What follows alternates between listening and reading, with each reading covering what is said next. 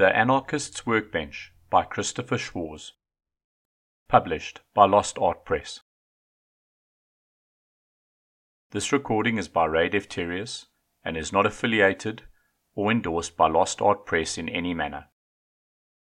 Any errors or omissions are purely the fault of the narrator, as is any general bungling of pronunciation of names.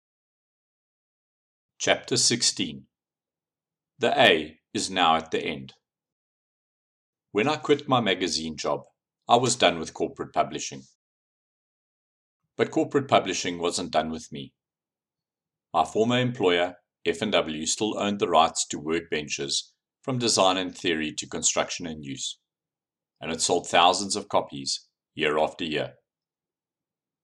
They had no plans to give it up, and the book was translated into French and German. Meanwhile, we grew Lost Art Press from a beer money boondoggle into a small but respectable publishing company. We took the contract I had written while hungover in the Portland, Maine airport and used it to publish books written by woodworkers we admired. First, I signed Peter Follansbee and Jenny Alexander to write Make a Joint Stool from a Tree. Then I convinced Matt Bickford to write a book on making moldings by hand. Joel Moskowitz and I worked together on republishing The Joiner and Cabinet Maker. These books sold in ridiculously small numbers at first, but everyone shared in the profits 50 50. In order to continue eating, John, my business partner, kept his day job, and I made money by teaching woodworking classes, selling furniture commissions, and ironically, writing freelance pieces for my old employer. When the Anarchist tool chest came out, however, we sold a thousand copies in the first few weeks after its release.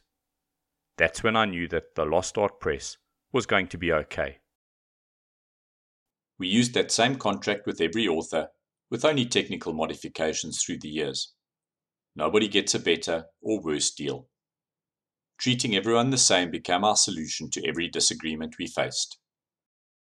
It worked.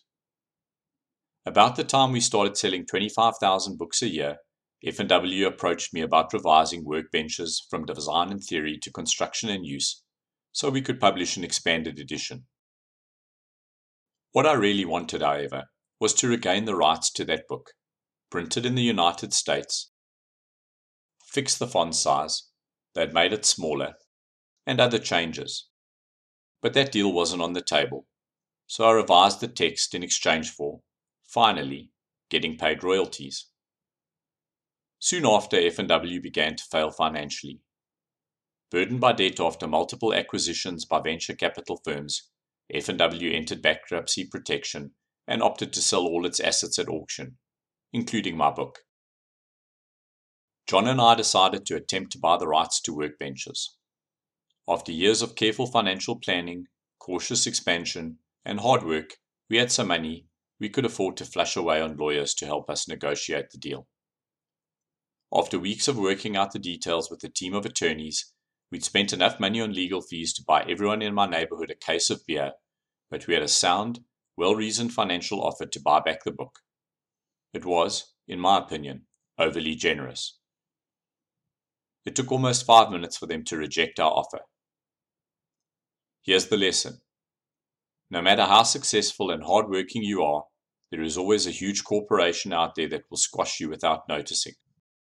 Workbenches is now owned by Penguin Random House, PRH, a massive publishing company that controlled by two even bigger conglomerates, Bertelsmann and Pearson plc. After a defeat such as this, there's only one thing you can do. Dust yourself off, write a better book, and give it away to the world for free. Completing the trilogy. This book is the third and final installment with the Anarchist title. The first book, The Anarchist Tool Chest, dispelled my fears after quitting my corporate job. Thank you. The second, The Anarchist Design Book, allowed me to explore vernacular furniture forms and bring them into a contemporary context. This, I discovered, is a key part of my life's work. And the third book, The Anarchist's Workbench, brought me full circle with my woodworking. On the day I picked up a load of yellow pine in 2000 to build my first real workbench, I knew it was the start of something important. and I kept building workbenches and writing about them until I arrived at this sentence. There won't be the Anarchist Birdhouse book, or the Anarchist Tool Chest 2 Dreams Come True. These three books say what I think is important. Buy good tools, build a simple workbench, and build everything in your home. That goal is not that much different than what my parents were seeking when my family moved to Arkansas in 1973. I still remember it as a bit of a shock, both for us and the community around us. Though St. Louis, where I was born, is only 400 miles from Fort Smith, Arkansas, the food, music, accent traditions, and even the clothing were so different that it was like immigrating to another country. A lot of it was for the better. Southern food is the best food. The Ozarks are the prettiest place I've ever lived. The people are, in general, way friendlier. And we had a milkman, a damn milkman, who left us glass jars of milk on our front step.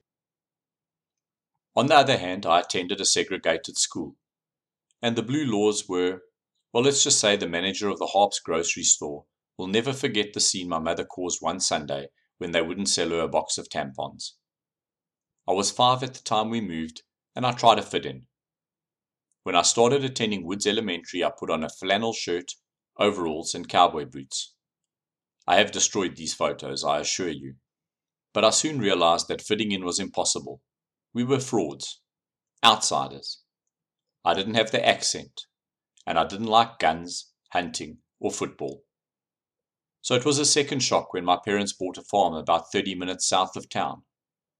No electricity, no water. We had to build a gravel road to get to it. My father, with our grudging assistance, built two houses at the top of the cliff and made plans to raise goats and strawberries. No power tools at first, solar shower, composting toilets, no air conditioning. In Arkansas, no less. And speaking as a kid, no sugared cereal, no cokes, and no water guns. We were simply unlike the people around us in northwest Arkansas. Heck, we weren't like anyone else I met in the middle part of the country. To deal with it, I mostly faked being normal. This worked wonders. As a family, we kept our heads down, we did our thing at our farm, and we tried to be good neighbors. We were striving to be homesteaders, but we never used that word and that was a good decision. Homesteading carries a lot of hippie baggage in Arkansas. The time has now come for me to stop using the word anarchist.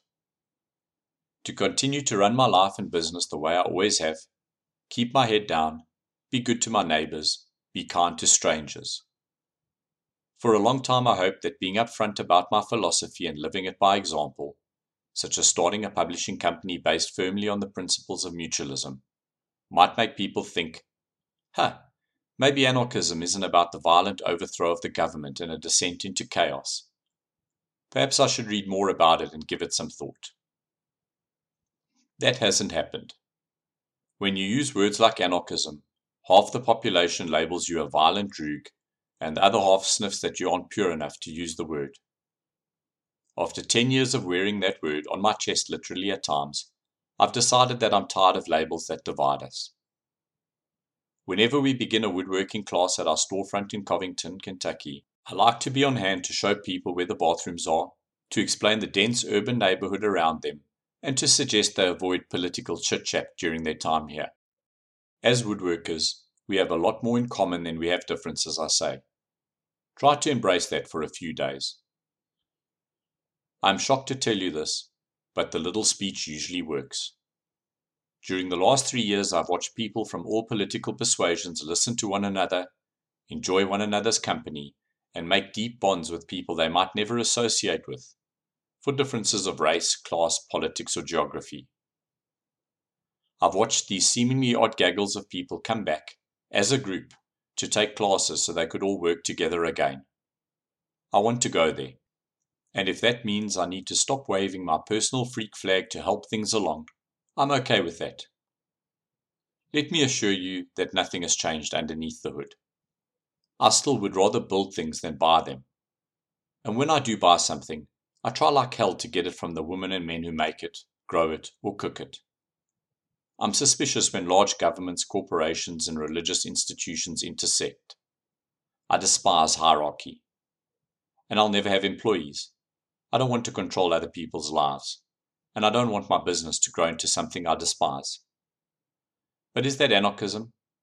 Cough, cough, nah. I'm just the weirdo who built stuff at the corner of West 9th and Willard Street in Covington. You can find me there almost every day standing at my workbench in the building's barroom, making furniture until I croak. Christopher Schwarz, Covington, Kentucky, June 2020.